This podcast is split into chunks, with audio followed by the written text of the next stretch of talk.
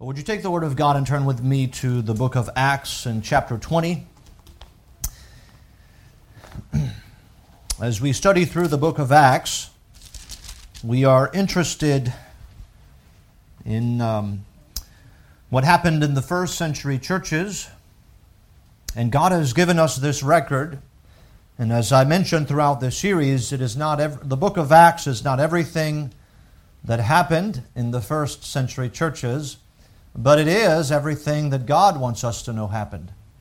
And so, therefore, there is some importance in what we read as we study, and we ought to ask ourselves if we have, which is the only record of, uh, I guess, church history that is divine and inspired, uh, that we ought to learn from it and see as a church how we can be more like those first century churches. And so, although we live in the 21st century, we should be concerned with first century Christianity. And so we continue in our study in Acts chapter 20, and I'm going to give you a few uh, preliminary things before we read our text this morning, so you can remain seated for now.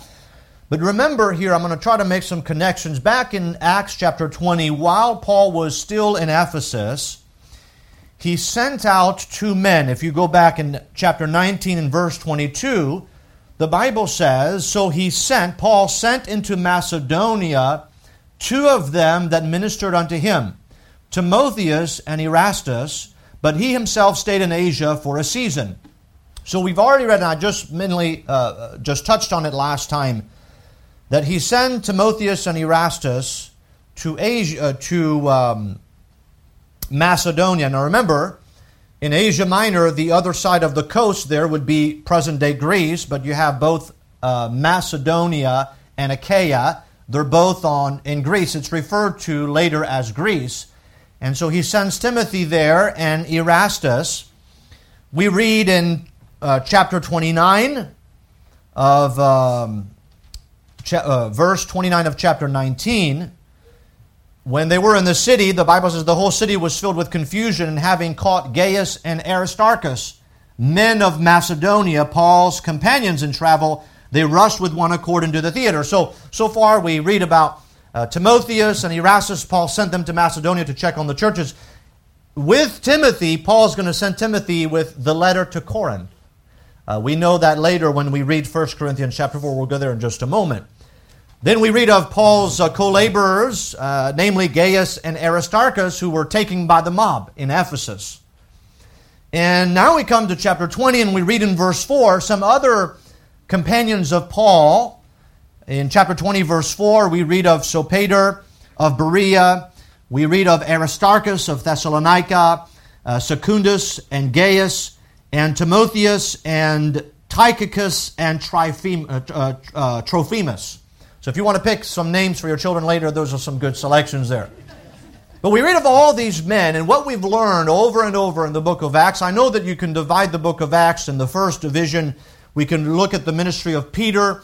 The second part of Acts focuses on the ministry of Paul. But the truth is, there was a whole lot of people involved in the work of God than just Peter and Paul.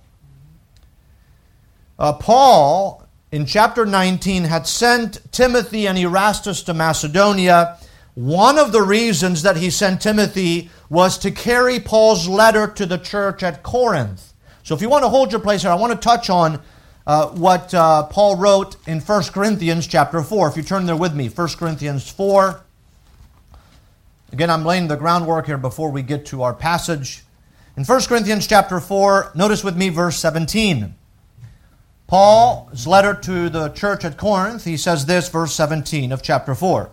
For this cause have I sent unto you Timotheus, who is my beloved son, and faithful in the Lord, who shall bring you into remembrance of my ways which be in Christ, as I teach everywhere in every church. So here Paul says, I've sent to you Timothy, not only to help you, but also to deliver this letter to you. Now go to chapter 16 of 1 Corinthians. 1 Corinthians chapter 16. Notice verse 10. Now, 1 Corinthians 16:10. Now, if Timotheus come, see that he may be with you without fear, for he, that's Timotheus, worketh the work of the Lord, as I also do. I, I thought I'm thinking about those words. He worketh the work of the Lord as I also do. Uh, with those things in mind, as you go back to Acts chapter 20, I would like to preach this morning on working the work of the Lord also. Working the work of the Lord also. If you stand with me, we're going to begin here reading in Acts chapter 20 and verse 1. We'll read down to verse 5. Acts chapter 20, verse 1. If you stand with me, out of reverence and respect for the Word of God, Acts chapter 20, verse 1.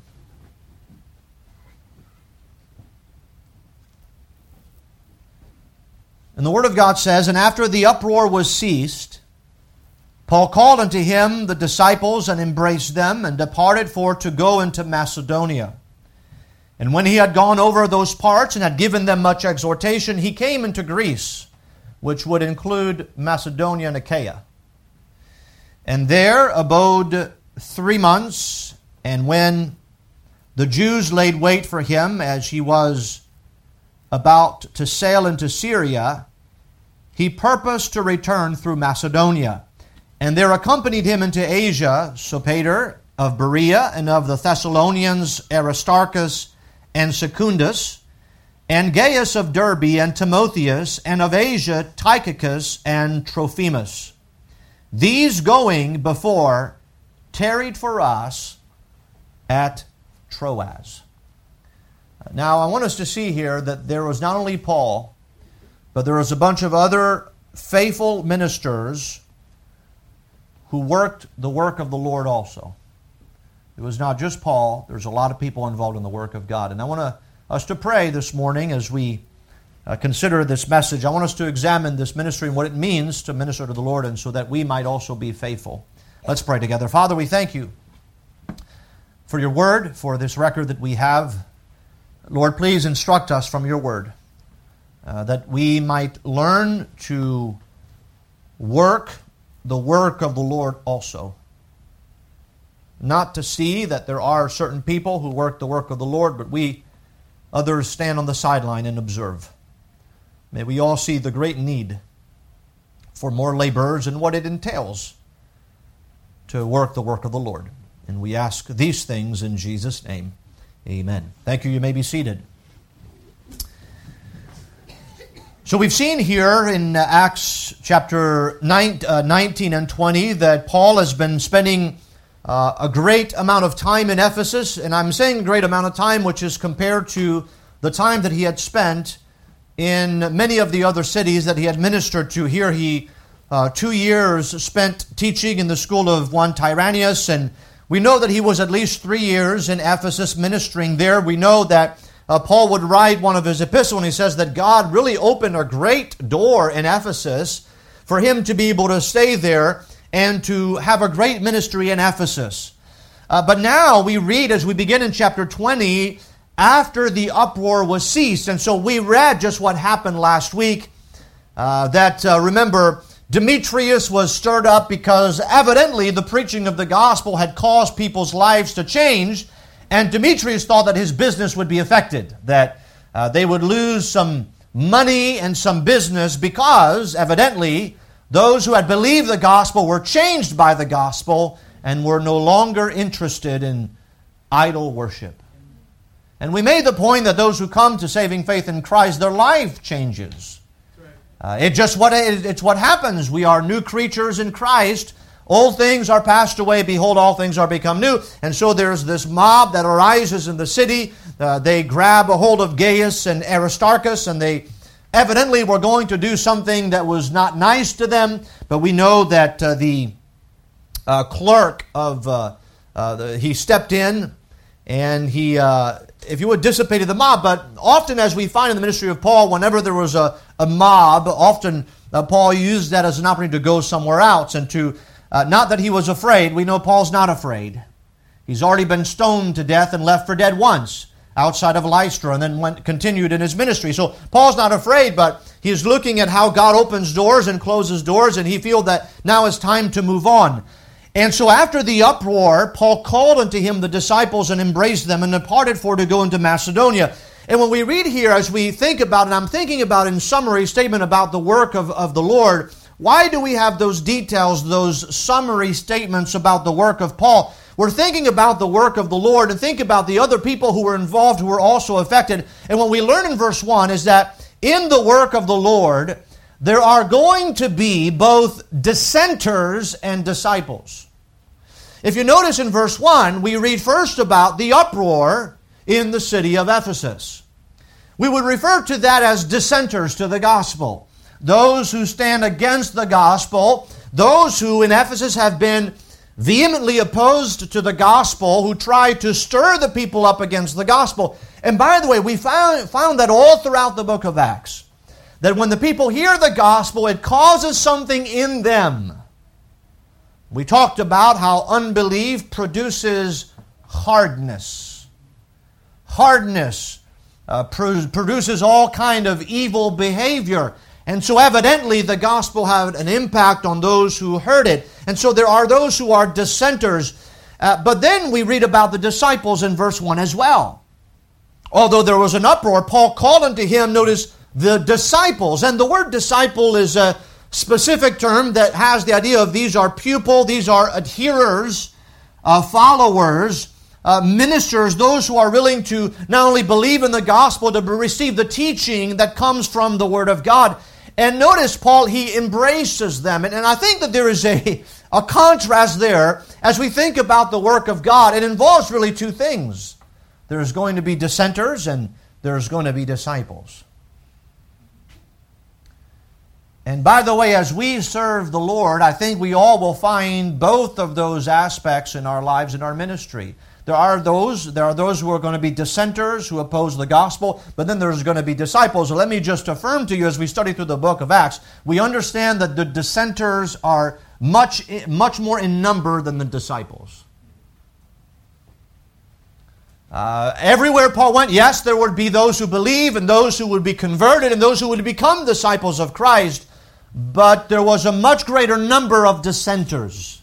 And often the reason why I say that is people they come to the place when they look all uh, to, to all the group that opposes the gospel, to those who are dissenters, and they become discouraged in the work of the Lord. And I want to encourage us today because we're here in the 21st century. It doesn't seem that much has changed as far as the number is concerned between those who are dissenters and those who are disciples, but don't let that discourage you. It's always been the case. It's always been true. Uh, there's always been those who've opposed the gospel, and they've always been those who have been louder. And the disciples often are those who we'd find they're just uh, uh, they're just faithful, following, uh, receiving the teaching, and then going on to minister. And what we know about our flesh is this: is that we are often we become compelled more by those who are dissenters than encouraged by those who are disciples. We tend to think on the negative. Well, look at look at the world. Well, look at so and so and look at the state of the churches and look at all that's going on around us, and if we're not careful, we might become discouraged by the dissenters instead of focusing on the disciples. You see, it is our nature to, and the truth is the dissenters are always louder and they're more in number and they seem to be more convincing than the disciples. Often the disciple, they're just there and they're faithful and they're learning and, and they're going on to serve the Lord and they do so often quietly, unlike a mob that is in an uproar, that is loud.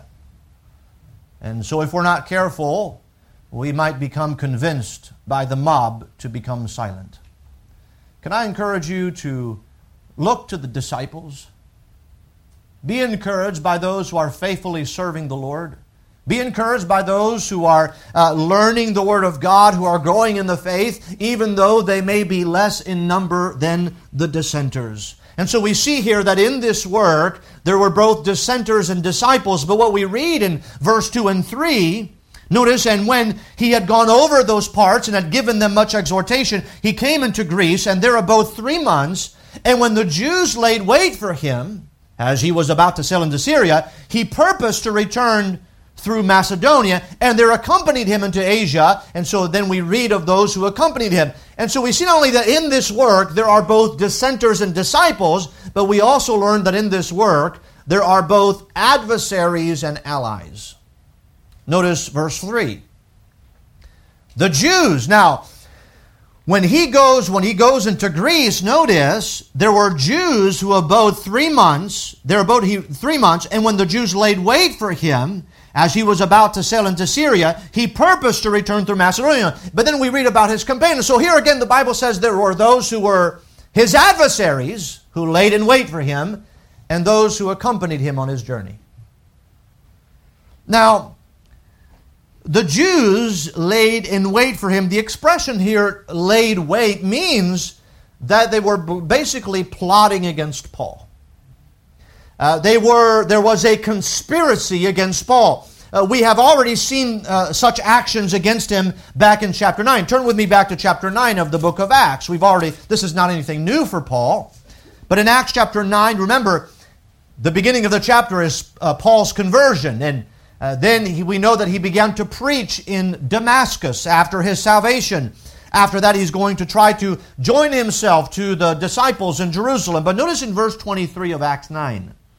Now, this is uh, not very long after Paul's conversion. He is a new believer.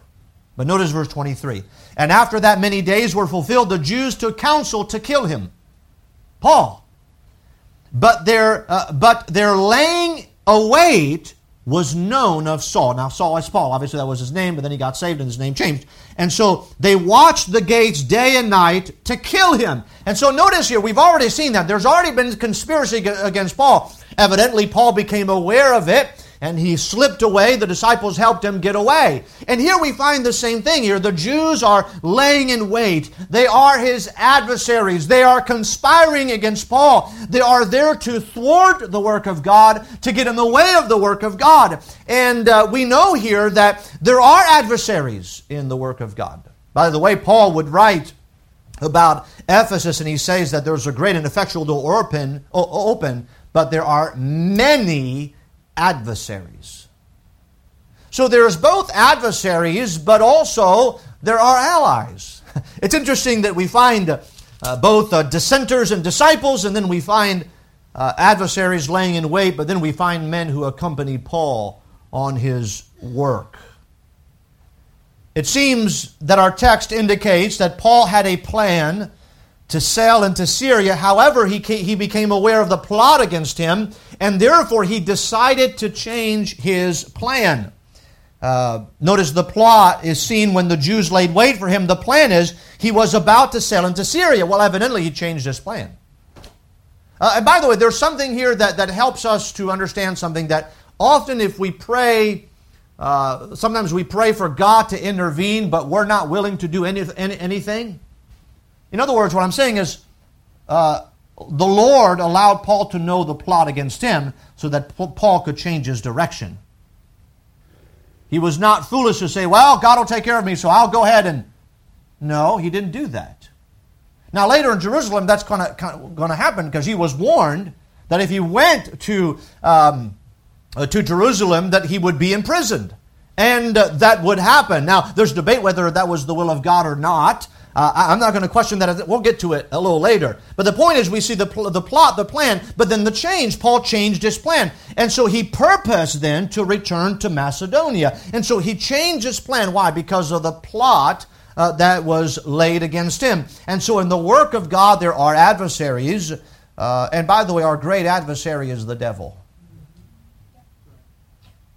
He is actively walking about seeking he, whom he may devour. And the idea of an adversary, as we find in the Bible, is do not give yourself over to your adversary. Be very careful. The Bible says we are not ignorant of his devices. We know how he works, and we must be careful. So we not only see some adversaries, but we also see some allies. Uh, the Bible says in verse 4, and there accompanied him into Asia. And notice the names the Sopater of Berea, and of the Thessalonians, Aristarchus and Secundus, and Gaius of Derbe, and Timotheus, and of Asia, Tychicus, and Trophimus. And so, uh, uh, let me give you a summary on all those men here, because some of them we know more than others. But Sopater of Berea, we do not know much of him apart from the fact that he was from Berea. Now, remember, we do know something about the Bereans, though. Uh, the Bereans were a good example in that they received the Word of God with all readiness of mind, and they searched the Scriptures daily whether those things were so. And so, evidently, he was from Berea, and perhaps he was one of the men who believed there in Berea. And now he is accompanying Paul on his journey with them, a man who loves the Word of God. Then we have Aristarchus, uh, uh, a Thessalonian. Now, he was a man who had just suffered. Remember back in chapter 19, verse 29, he was the, one of the men that was taken by the mob in Ephesus. Uh, they were looking for Paul. They found uh, Gaius and Aristarchus, and so he had suffered at the hand of the mob. He would continue, however, to be faithful to the Lord. Even later, what we would see uh, with Paul in, in imprisonment. Now, remember, he was from he was a Thessalonian, that means from Thessalonica. You remember what happened in Thessalonica?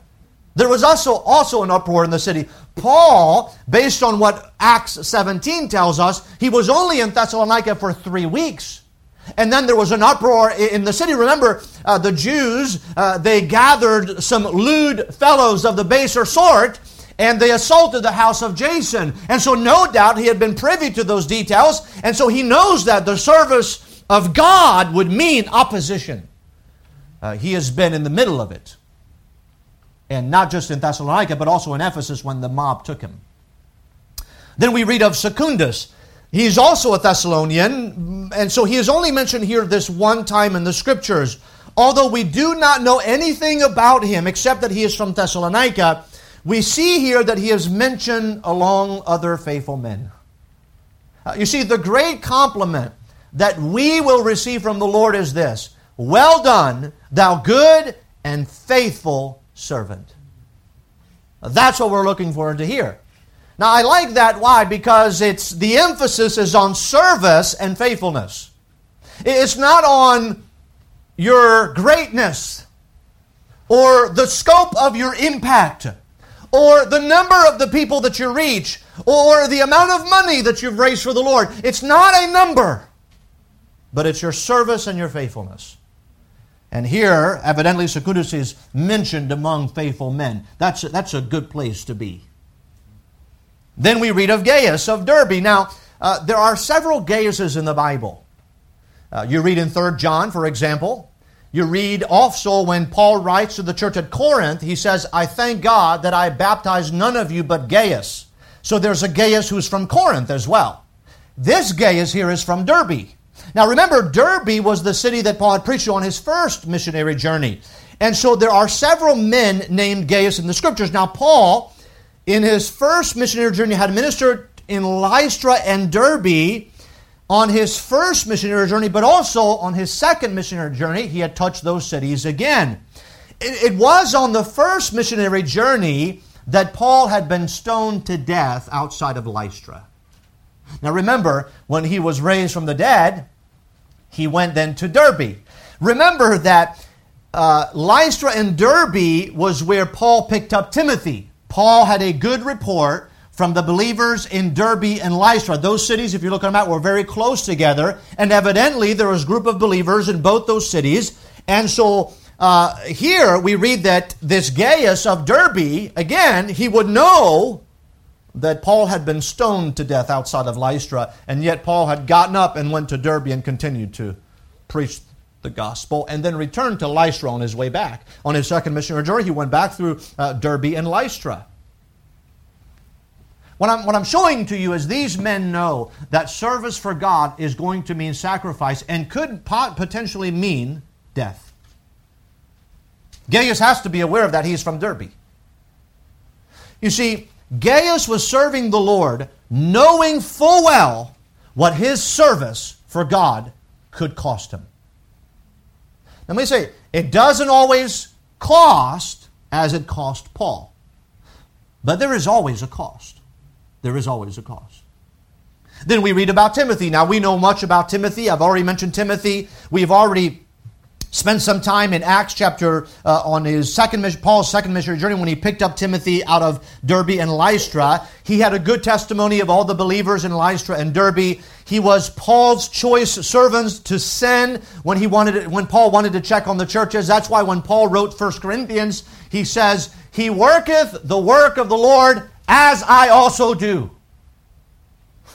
That's a, that's a great record to think that Paul could trust Timothy and send him. Timothy would eventually become the pastor at Ephesus, be left by uh, Paul in Ephesus. So Timothy has, there's much to say about him. Again, this is not a message on Timothy, so I have to move on as much as I would like to spend time on him. But then we read about Tychicus of Asia. Uh, he is called uh, in Colossians chapter 4, uh, Tychicus is called a beloved brother and a faithful minister and a fellow servant of the Lord. I like those beloved brother, faithful minister, fellow servant, notice, in the Lord. See, it's all about the Lord. Are we beloved? Are we faithful ministers? And are we servants of the Lord? Those elements seem to keep coming back service and faithfulness.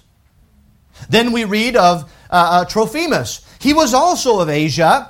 Um, now, by the way, Tychicus, I didn't mention, but Tychicus was the one who delivered the epistles of Colossians and Ephesians. Uh, Luke, uh, wait, uh, Trophimus, uh, he was also of Asia.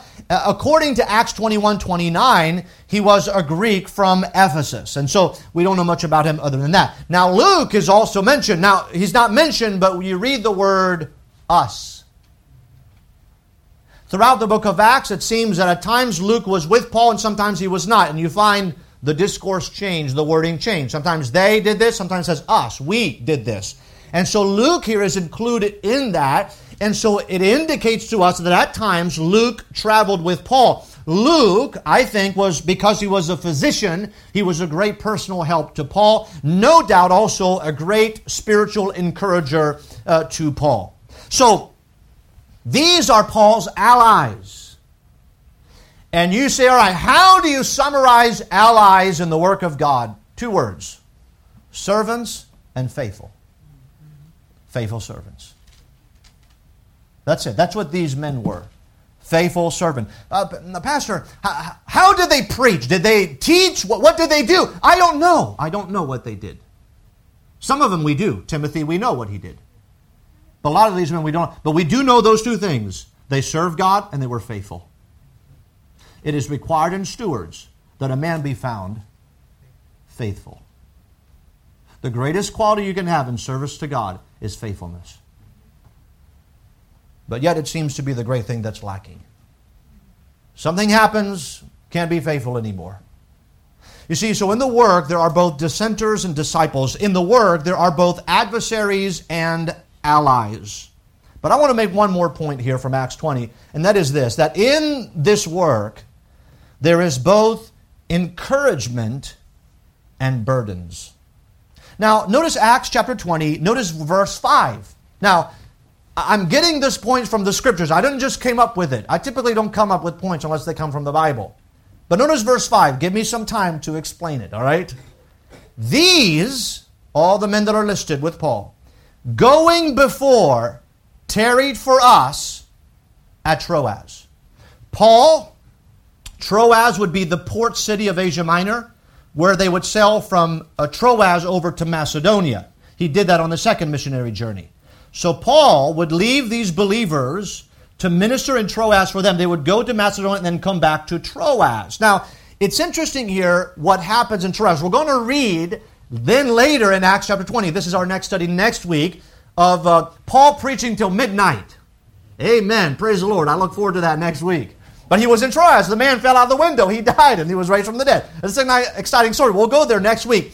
But here, uh, something's going to happen in Troas. And what we find in Troas is that in this work, there's going to be both encouragement and burdens. When Paul left Ephesus, here in Acts 20, he would have logically went to Troas to board a ship sailing to Macedonia.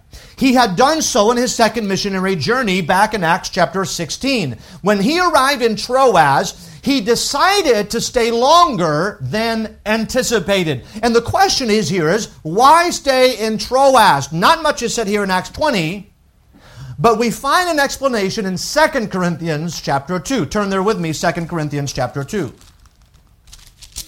All right, so what happened in Troas? 2 Corinthians chapter 2. Uh, notice with me in um, verse 12. 2 Corinthians chapter 2 verse 12.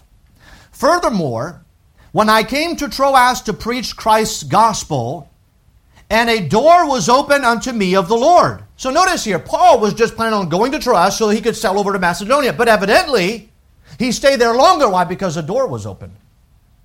Verse uh, 13. I had no rest in my spirit because I found not Titus, my brother, but taking my leave of them, I went from thence into Macedonia. So here's what happened. I believe that Titus was a man who was sent, like Tim- Timotheus and Erastus, to check on the believers at Corinth. And so when Paul was in Troas, he was waiting to hear from Titus about how the church at Corinth had been doing how they had received the letter. And so Paul says, when I was in Troas, God opened the door. It was an encouragement because I didn't plan on staying there, but evidently the door was open. But then there was a conflict because while I was there, I did not hear from Titus about you. And I, I really became troubled. He says, I had no rest in my spirit because I found not Titus my brother but taking my leave of them, I went from thence into Macedonia. Now, hold your place there and go to chapter 7, 2 Corinthians chapter 7. Notice with me in verse 5. 2 Corinthians 7, verse 5. For when we were come into Macedonia, our flesh had no rest. Now remember, he had said that back in chapter 2. But we were troubled on every side. Without, uh, without were fightings, without were fears. Nevertheless, God, that comforteth those that are cast down, comforted us by the coming of Titus. So there it is.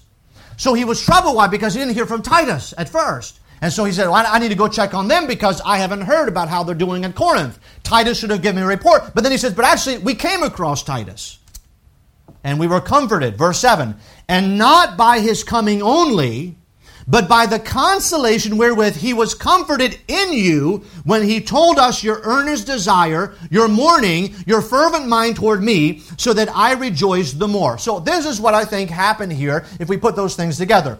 Paul sent Timotheus and Erastus with the letter to deliver to the church of Corinth. The first letter, it was a scathing letter. Timothy, somewhere along the line, was probably sent to check on how was the letter received. And Paul hadn't heard. Well, it was a stern rebuke, 1 Corinthians was. So he didn't know how that letter would be received. Have you ever felt that way?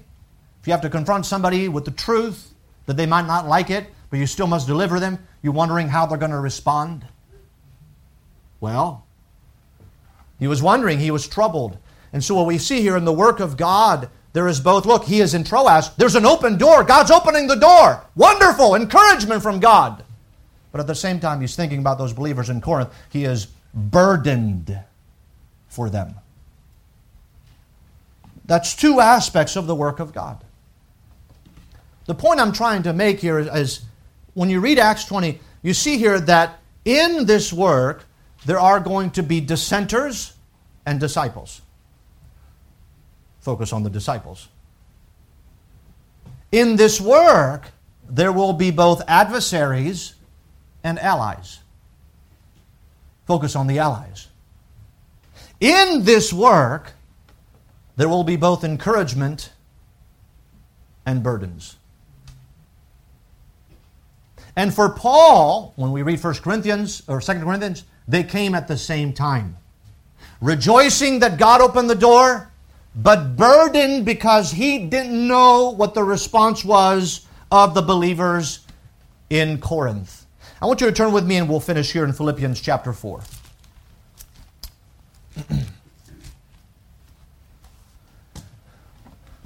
Now remember, when Paul writes to the church at Philippi, he is imprisoned. When he was at Philippi, he was imprisoned unjustly. So the believers know a little bit about persecution in, in Philippi, and the, evidently the church at Philippi had sent to take care of Paul, uh, his financial needs. And he thanks them for that here in Philippians chapter 4. But notice verse 10. Paul says something about the ministry that I think will help us. He says this, Philippians 4:10. He says, "But I rejoiced in the Lord greatly that now at the last your care of me hath flourished again, wherein ye were also careful, but ye lacked opportunity. Not that I speak in respect of want, for I have learned in whatsoever state I am therewith to be content." I want you to think about those words. I have learned in whatsoever state I am, therewith to be content. Notice verse 12. I know both how to be abased, and I know how to abound. Everywhere and in all things I am instructed both to be full and to be hungry, both to abound and to suffer need. I can do all things through Christ which strengtheneth me. Now think about verse 12 here. He says, I have learned, notice I've done both Everywhere and in all things, I am instructed both to be full and hungry. Well, how can you be both? Well, I think he's not talking about, right, he's not talking about the physical aspect, that he is physically hungry and at the same time he's full. That doesn't work. You know what happens at Thanksgiving. You're not both full and hungry after you eat, you're just full. you can't be both. But what is he talking about? I think he's talking about in the ministry. He has learned whatever happened in the ministry, he learned both to be full and to be hungry. To deal with struggles in his life, but also to deal with encouragement. To deal with burdens, but to deal with strength. Uh, uh, uh, with, um, to deal with encouragement and to deal with burdens. To deal with adversaries and allies. And not focus on the adversaries. He learned to do both. He says, uh, uh, and both to abound and to suffer need. Well, if you're abounding, you don't have need. Well, the truth is in the ministry, we often have to deal with both, and sometimes they come at the same time. We get encouraged and strengthened by someone, and we discour- get discouraged by somebody else or by something else. And Paul says, I have learned to do and to be both. So, what do we, uh, what must we learn as we work the work of the Lord? We must learn, in whatsoever state we are, to be content. To be content. Do you notice what he says in verse 13? He says, I can do all things through Christ, which strengtheneth me. There's the key. I can do it through Christ, which strengtheneth me. Uh, you see, we have to learn. He says, I've learned this is what has happened in my life because how can I be content when I see dissenters? Well, there's disciples too. How can I be content when I see all the adversaries everywhere? Well, I look at the allies that I have. Uh, but, but, but what if there are, look at those burdens, the, the care of the churches and all the things that I deal with. Well, look at the hand of God and how He has opened doors. See, whatever state I am, I'm going to learn to be content. Now, what is the opposite of contentment? It's one word, it starts with a C, it's covetousness. Now, I know it may seem strange to talk about the work of God and covetousness, but I think it goes hand in hand. Do you not think that Paul wanted all the people in Ephesus to be saved when he preached to them? Of course he did. On his missionary journeys, he wanted to see everybody be saved. He wanted to see people come to knowledge of the truth. He says that uh, the, the, the, the time of this ignorance God winked at, but now commandeth all men everywhere to repent. And so wherever Paul went, he preached the gospel faithfully, but then he saw those who rejected the gospel. And so maybe when it came to the ministry, Paul had some expectations. He thought to himself, well, if we could just reach the whole city, or if we could reach this state, if we could just eliminate the opposition, could it be that that involves a little bit of covetousness? I want what I want out of ministry, not what God gives in ministry. I want this result. I want this blessing not the blessing that God gives me. That is covetousness. It is us not learning to be content with what we have. In whatsoever state I am, I have learned to be content. Let me ask you this Have you learned to be content? See, the enemy of contentment is unfulfilled expectation, and often unfulfilled expectations are rooted in covetousness. We are okay with serving God if God brings what we want to pass. And the moment that we are disappointed, that's it, we quit. No. We need to learn, know how to be abased, and at the same time, we need to learn how to abound. We need to know how to be full and how to be hungry. We need to know how to abound and how to suffer loss. And whatever happens in our lives with Christ, we can do it. What is that? That's faith, trusting in the Lord. And so, as we read in Acts, Timothy is said in 1 Corinthians chapter 16, He worketh the work of the Lord as I also do. So we think about Paul. Paul said that about Timothy. Paul is not Timothy, he's a different man. But nonetheless, Paul says, I look at him, I look at Timothy, and I say, He worketh the work of the Lord as I also do. And I hope that we can say today as well, or that the Lord could say of us, he worketh the work of the Lord, as also Paul did, as also Timothy did. And so that means that if we're going to be doing the work of the Lord, we have to be found faithful. Even when there are dissenters, even when there are adversaries, and even when there are burdens. Why? Because we must turn our attention on the disciples the allies, and the encouragement that we get from God. God's blessing in ministry is not the absence of dissenters and adversaries and burdens, but rather it is continuing with a focus on the disciples and the allies and the encouragement that God provides for us as we serve Him. You know, we by nature even the most optimistic person, when things turn awry and things go bad, we focus on that. That's just the flesh. We like to look at the negative, and that's what we focus on. And what we think at that moment is if only God could get rid of the negative. And we don't realize at that moment that God has provided something to encourage us along with it. Along with it. And so we have to learn to deal with both in our Christian life.